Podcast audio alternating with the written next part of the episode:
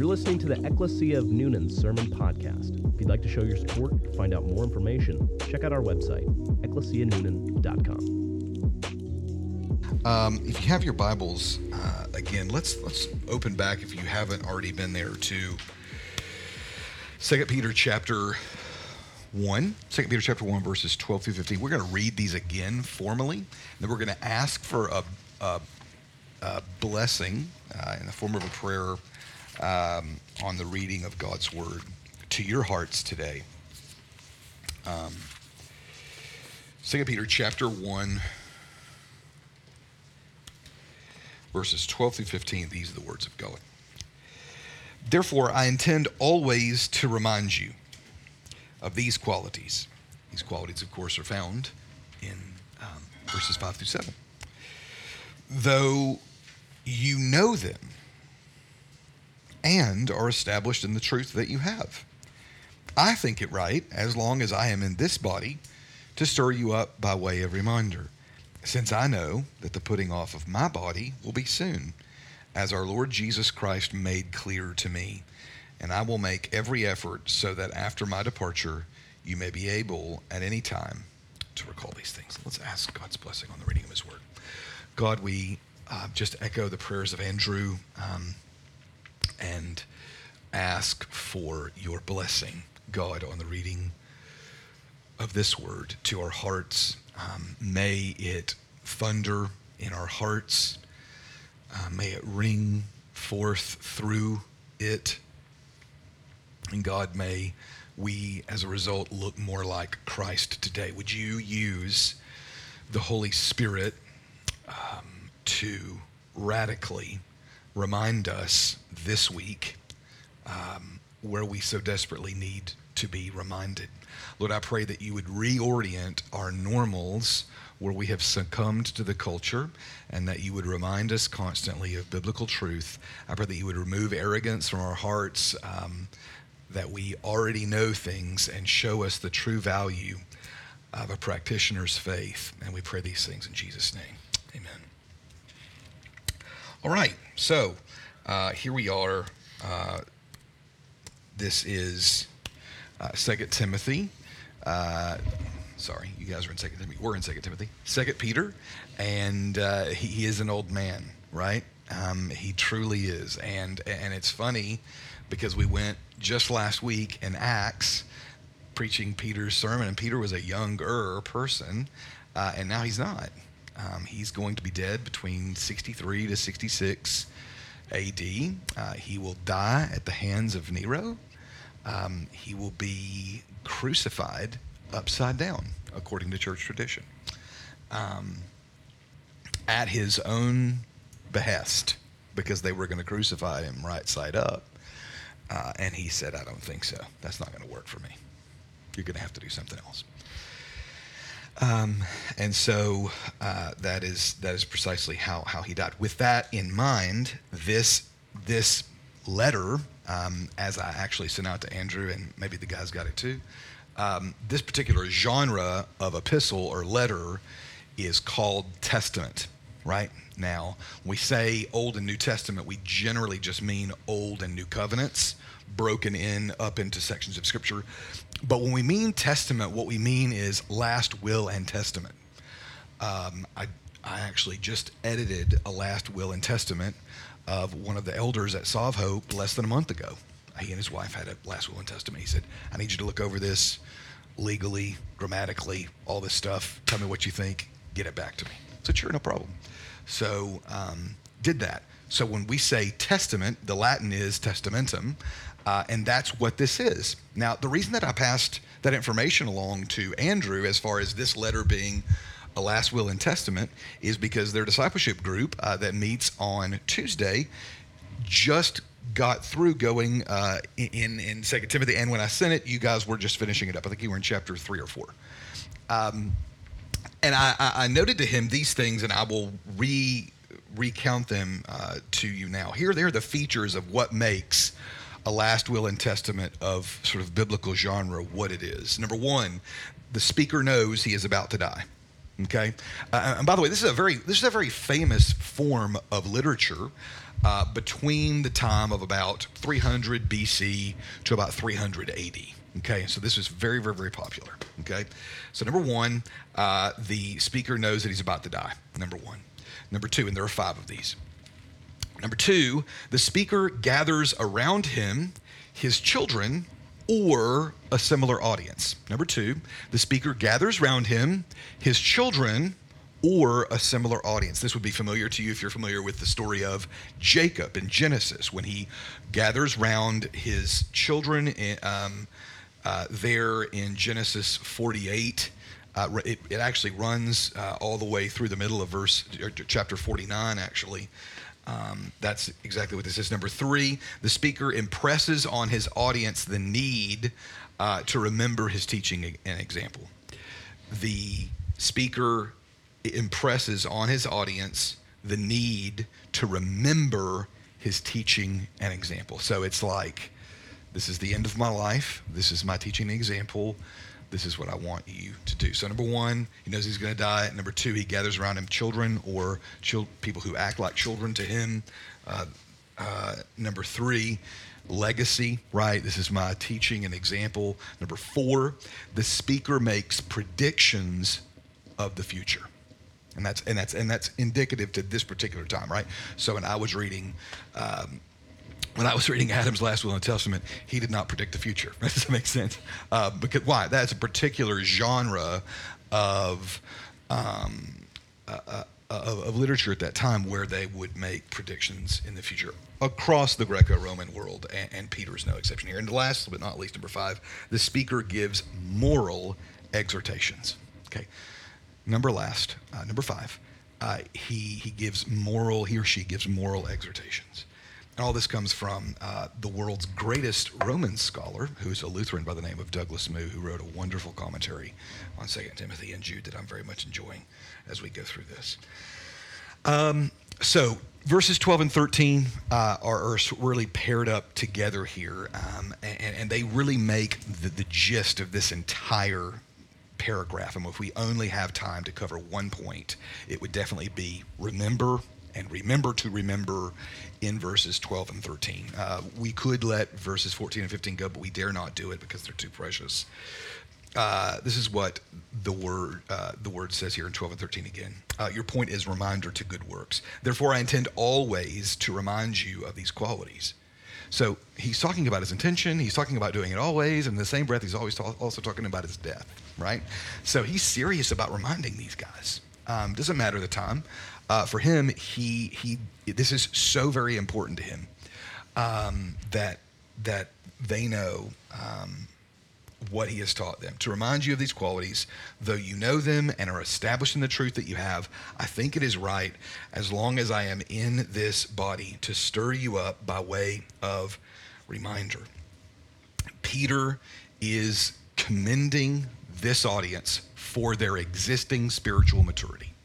Okay? So if you don't catch that, uh, you should.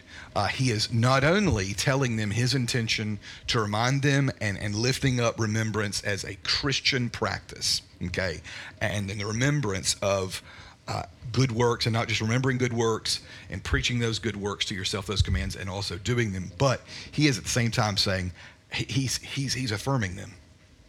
He's affirming them uh, Peter recognizes uh, in his old age and maturity the need for affirmation. Uh, I don't know if you know this, uh, but the, you know behind behind every great man, there's all, always someone else sort of pulling the strings. Does that make sense? And for uh, my very beloved John Piper, that is a man by the name of Sam Crabtree.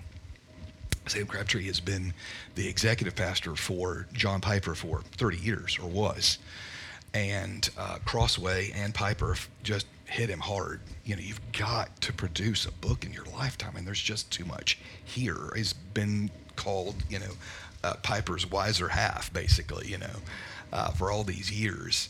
Um, and he, by, an executive pastor, he has not been an executive pastor in the entrepreneurial business model way. And you, you were thinking executive pastor as we see them on the websites today.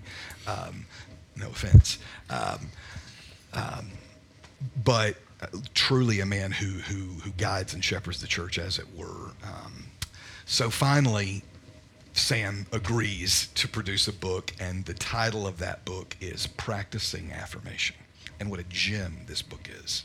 If you don't have it, you need it. Um, it, it's short. It's it's a short read. It's probably not 150 pages long, uh, but it is a stellar book, and it re- it really is. You know, it's. It, uh, I mean, they they literally talk about him them twisting his arm to get him done, but a fantastic book. All of us need to practice affirmation fleshly. We're not wired that way. We're not. We're normally wired to affirm ourselves. At least I am. That's what I do. I generally affirm myself to other people rather than affirm them. Or I naturally and fleshly criticize and or cut down.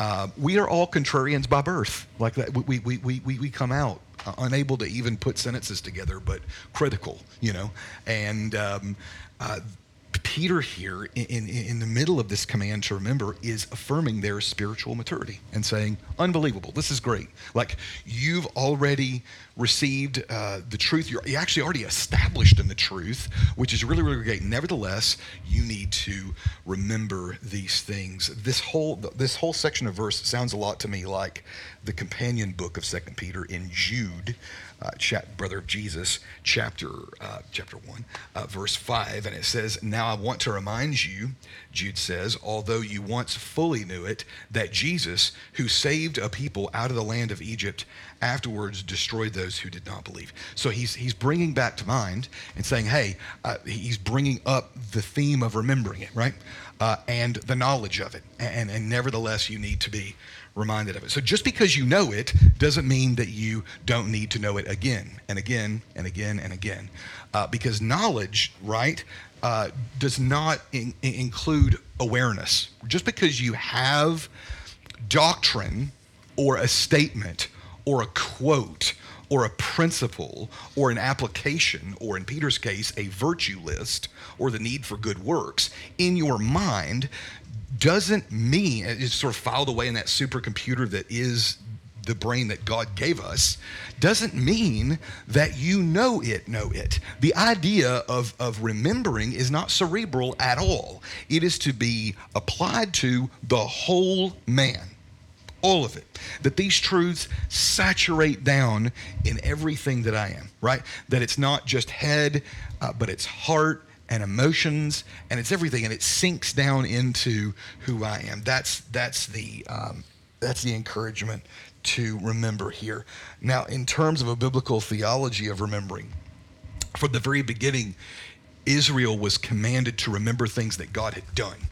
Uh, there is a uh, pile of stones here in my backyard um, off the way. There's a little wood pile there, and if you go about 25 yards back, there's another.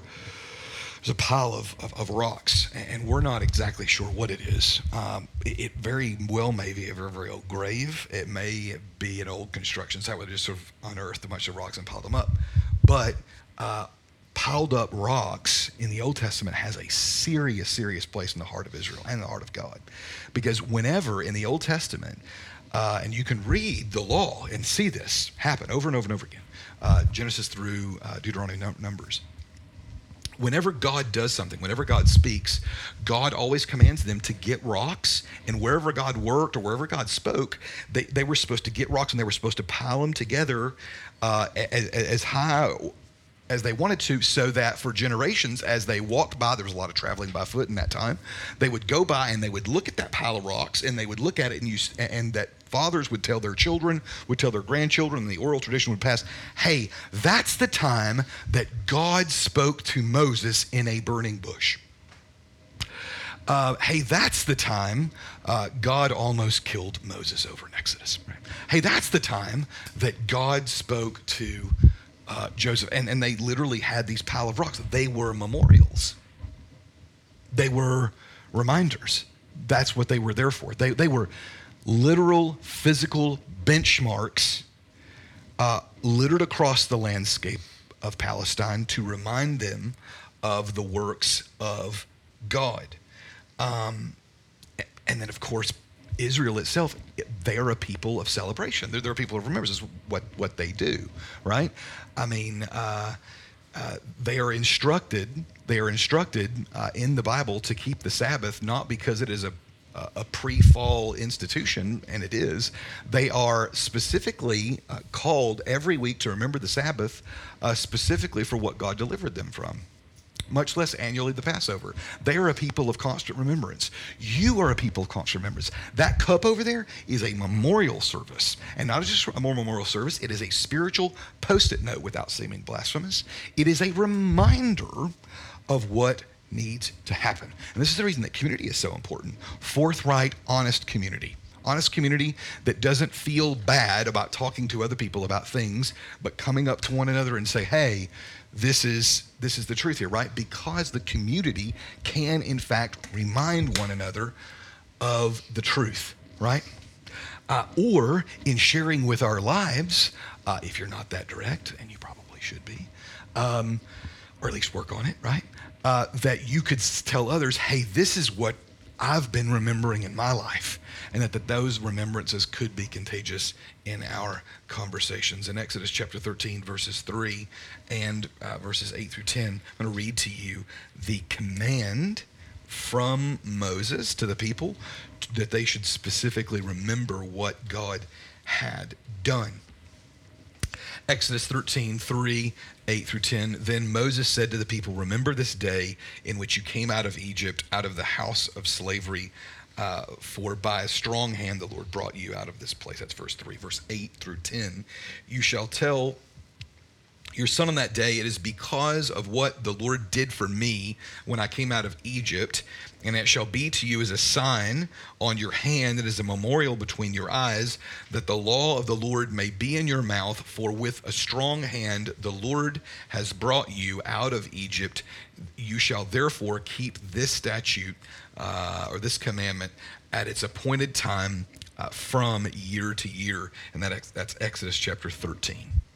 Um, remembering is a part of the Christian life. It is a part of the Judeo Christian heritage. Jesus, when he instituted the church, uh, which I spoke of uh, last week at South Hope to remind that audience there of what I often tell you here about song, sermon, and sacrament established as church design on Thursday. He said on that Thursday, You are to do this in remembrance of me. We are remembering people, is what we do.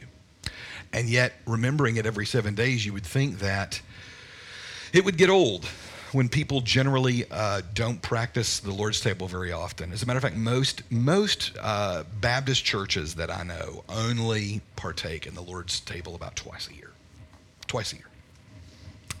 Um, and when I ask them about that, we, they, they, find out that we do it every year. First of all, they ask while we're Roman Catholic, right, and uh, which we have to help them with. Um, and then they say, well, doesn't it get old after a while? To which I just look at them for about 30 seconds with a blank stare going, no, it doesn't.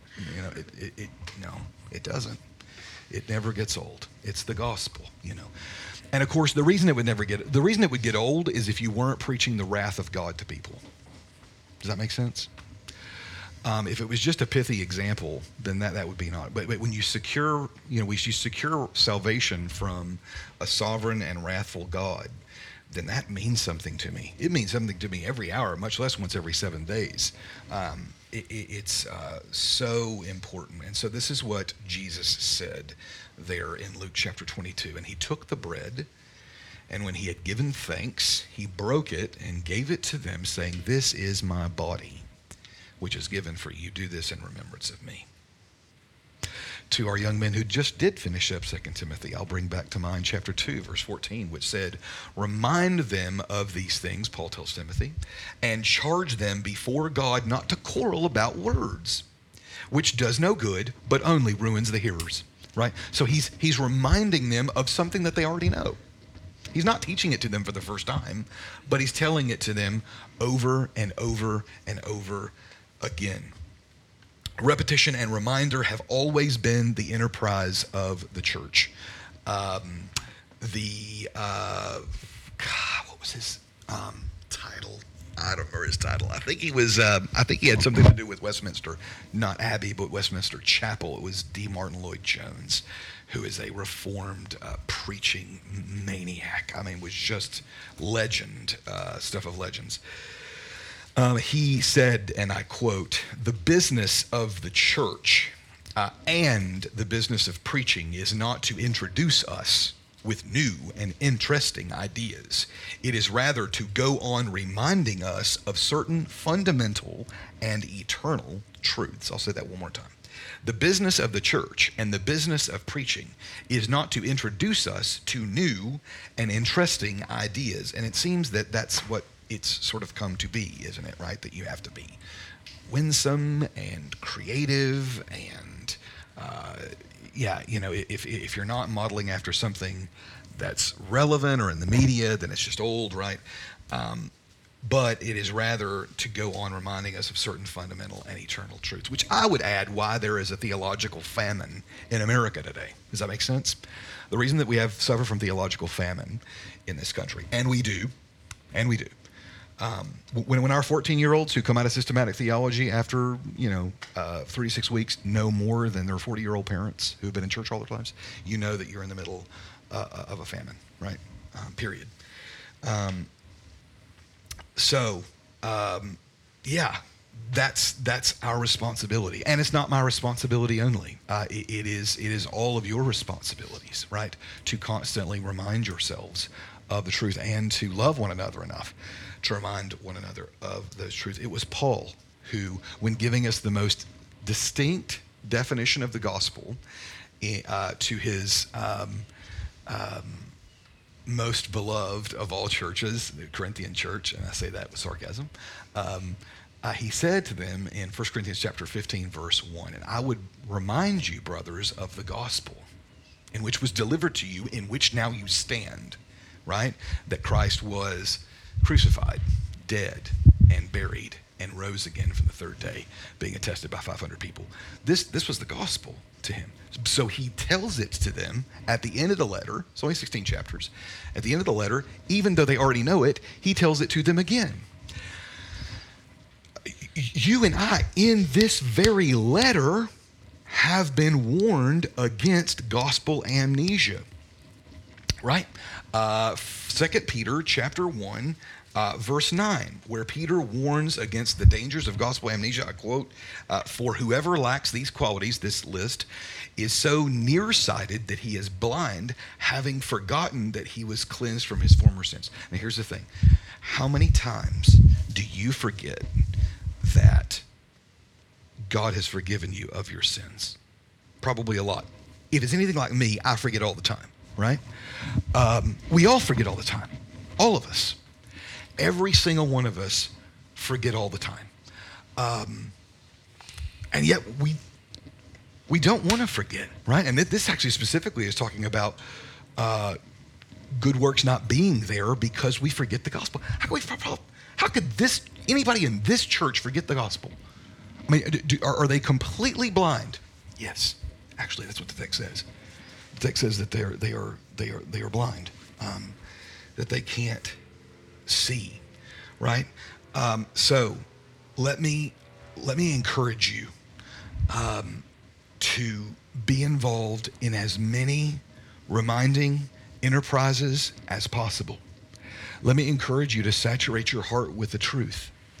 Let me encourage you to design your life and your schedule and your routine with uh, with, with, with truth, right?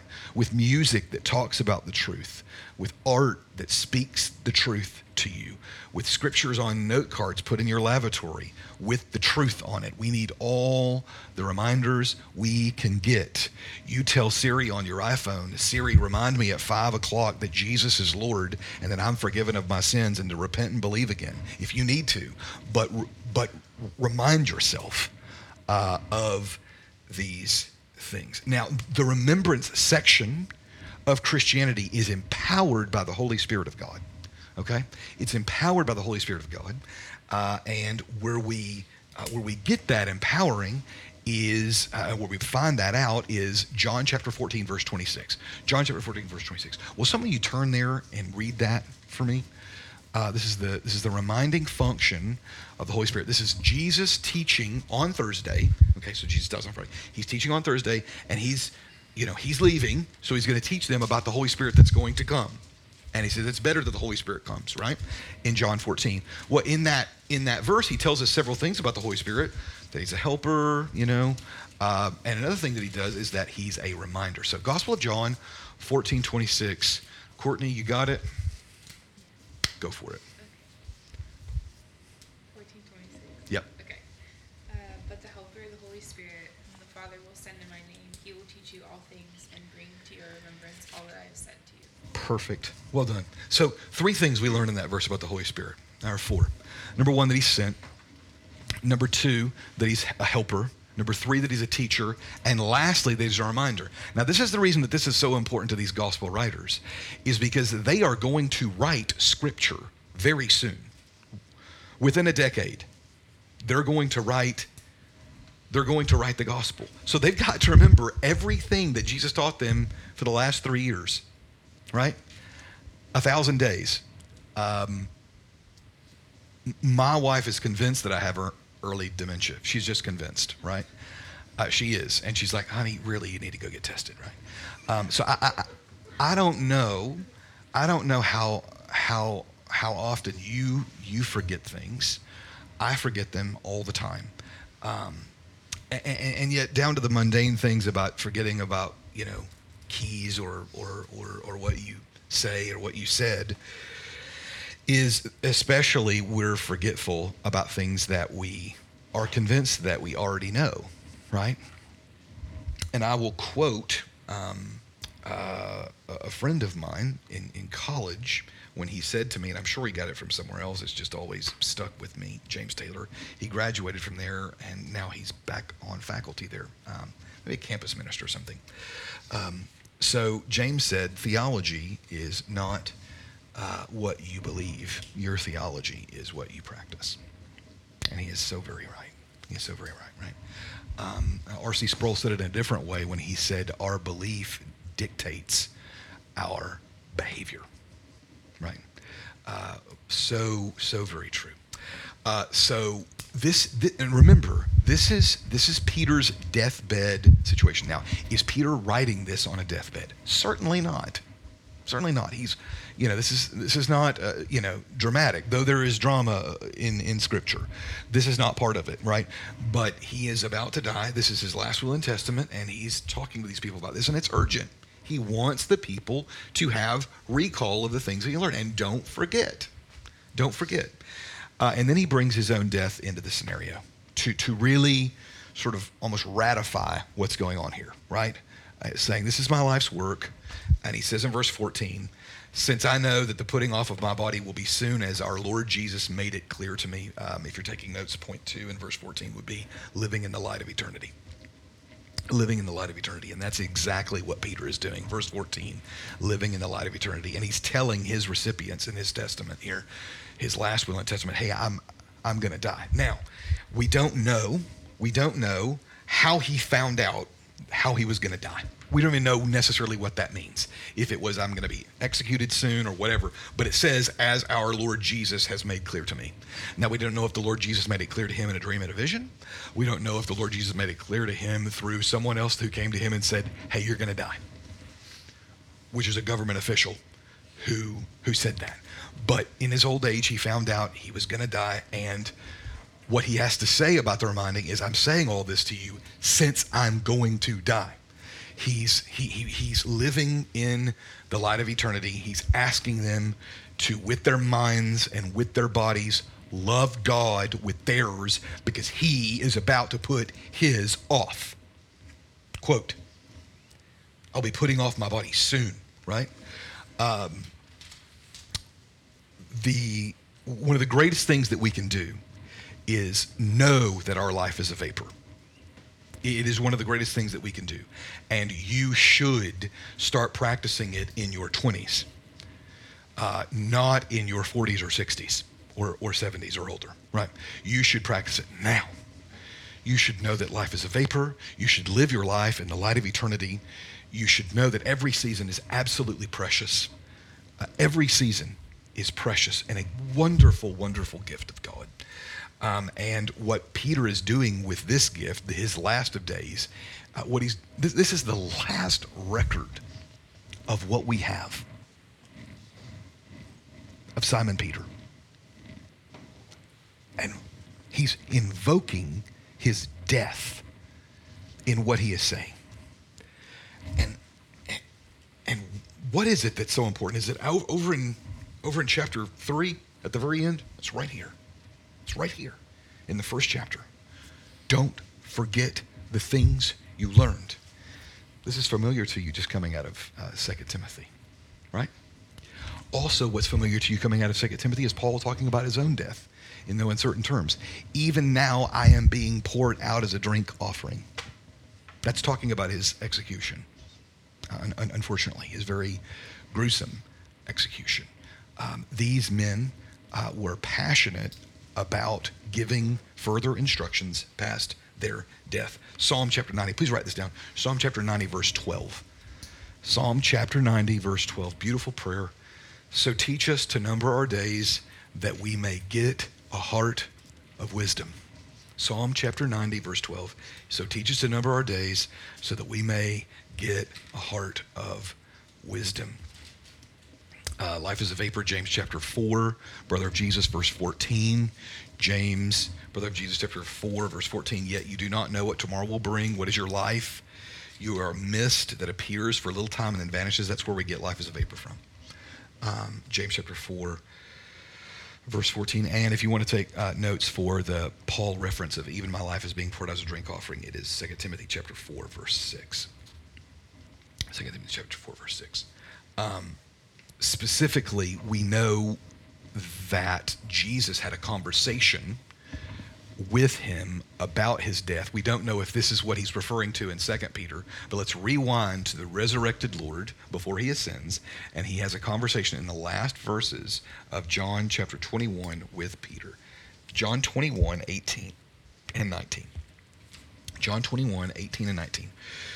Um, Jesus is speaking. They're, they're having this bowed out. He's testing his love. Peter's already frustrated, resurrected Christ, and he's same old frustrated Peter, right? Um, I love you. I told I already told you I love you. And keep asking him, I told you I loved you. What's the problem? Right? Um, please don't think that it was as um, you know, sort of vanilla as uh, the, the, the the words on the page say, because certainly it wasn't. Um, truly, truly, I say to you, Jesus said, when you were young, you used to dress yourself and walk wherever you wanted. But when you're old, you will stretch out your hands, and another will dress you and carry you where you do not want to go. Verse 19, in, it's a parenthetical scriptural statement. This he said to show by what kind of death he was to glorify God. And after saying this, he said to him, Follow me. so he says to him, This is how you're going to die. And then he follows that up with, Now follow me. How about that? Isn't that fantastic? Just wonderful. So he, he says, We're living, you know, uh, you're living the light of eternity. And surely, as he's telling them this story uh, over in Second Peter about, I, I, found out how I'm going to die, surely this is coming to, to mind. Um, um, this is. Uh, this, this is the truth. And, and here's the things, friend. We, our culture is obsessed with putting off death. And not only putting off death, but putting off age, right? Um, uh, and uh, aging is a wonderful thing that should be embraced with greatness, and it is probably, just by my observation, one of the most difficult things that anyone will do with their entire life. Aging with grace is truly sanctification. Uh, much more sanctifying than raising children or marriage or, or anything that will be is aging.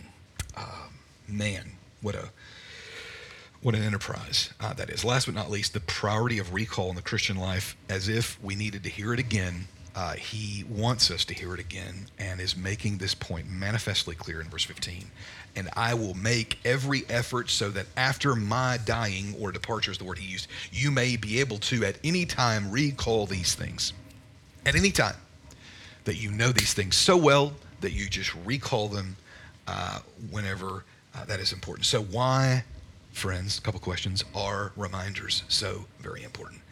Number one, so that Christians can readily recall them at any time. Number two, because other voices and messages are so very loud and prevalent. Uh, one that comes to mind is one that comes from this television and or your telephone that says you deserve better. You deserve it. Whatever it they're propagating is right? Um, and it's also funny about how um, we we forget the way of the world right? Does that make sense? Like many of us are in we're so saturated in the culture that what the culture says about certain things is normal and what's biblical is weird does that make sense why isn't it what's biblical is normal and what's the world is is weird does that make sense how's that possible it's because we, we, haven't remembered what's proper. We haven't put in our hearts that is what is what is accurate, right? So, what does the world say about work? What does the Christian say about work? So, what the Christian says about work should be not weird. It should be normal, right? Uh, what, but but but it seems that the world has sort of the the the corner on on the market of truth there, right? Why is that? What, is, what does the world say about marriage, interpersonal relationships, creativity, uh, whatever it may be, right? Um, why do they get to define normal? And better question is, why aren't we calling that and just leaving it unchecked and unchallenged? And by, by, by we, I mean me. Me. Why am I not calling that in to question, right? The normal, the normal at my middle school should not be teachers who constantly bemoan their calling and vocation by complaining all day. But when people think of middle school teachers, they think of one thing. They think of people who, uh, who, uh, why are you doing this? What is wrong with you? Go get another job, right? Um, it is so difficult. Why would you do that to yourself? That's a joy. It's a joy, and it should be a joy, and that should be the normal.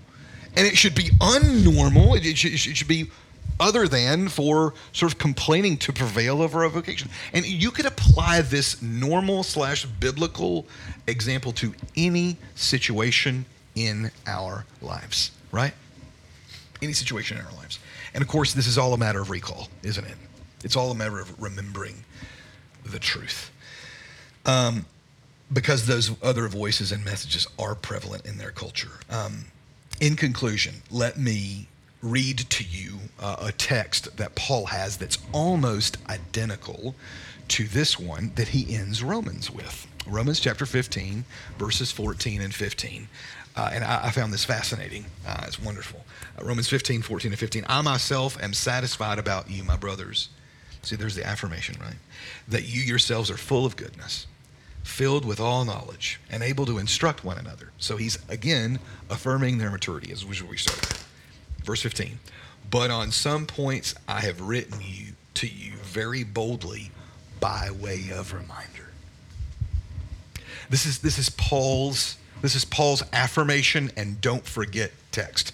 This is Peter's affirmation and don't forget text. It is the Christian should be one who constantly is reminded. Now here's where this is going to hit you.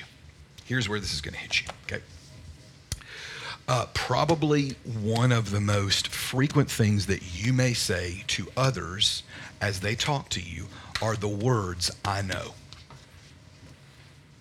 It's almost, it's almost as normal as breathing. The reason that I learned the words știi, you know, in Romanian, and știu, which is I know in Romanian, is because people said them so much was one of the first ones that I secured. I went, oh man, that's like every sentence. Why is that there, right? But we say that all the time. But, but it, it really is the ultimate affront, isn't it? Someone's talking and telling us something, and rather than receiving it quietly, right, uh, we say to make ourselves feel better and to let them know that we know, I know. I already know. Now, those of us who do say I know have probably said it so long that we don't even know we're saying it anymore. Does that make sense? Now, can you say I know and it not be offensive? Of course you can. It's not a big deal. Say I know. It's not a big deal. It doesn't have to be a thing. Don't make it a thing if it's not a thing. If it's not a thing, don't make it a thing. At the same time, it can be uh, a thing, right? Does that make sense? Um, and it's a thing. Yeah, I didn't mean to say that. Sorry. Um, you have to be aware of yourself, which my wife's many, many contributions of my life over the last 17 years is that I am constantly unself-aware, right? Um, and, and helping me. Am, am I right, babe? That's that. That means yes. Um, so, um, yeah, know yourself well enough. Know yourself well enough to know if the I know or anything like it is a thing. Does that make sense? Um, and the truth is, is that there are many things that we should know, and then there are many things that we tell people that we do know. But the question is, is on the things that truly matter, what do we truly know? Not cerebrally, but spiritually, right? And I encourage you to think about that, um, about what you know, and about how it how it matters. Uh, the study of knowing, right, uh, is a, a very a very important one.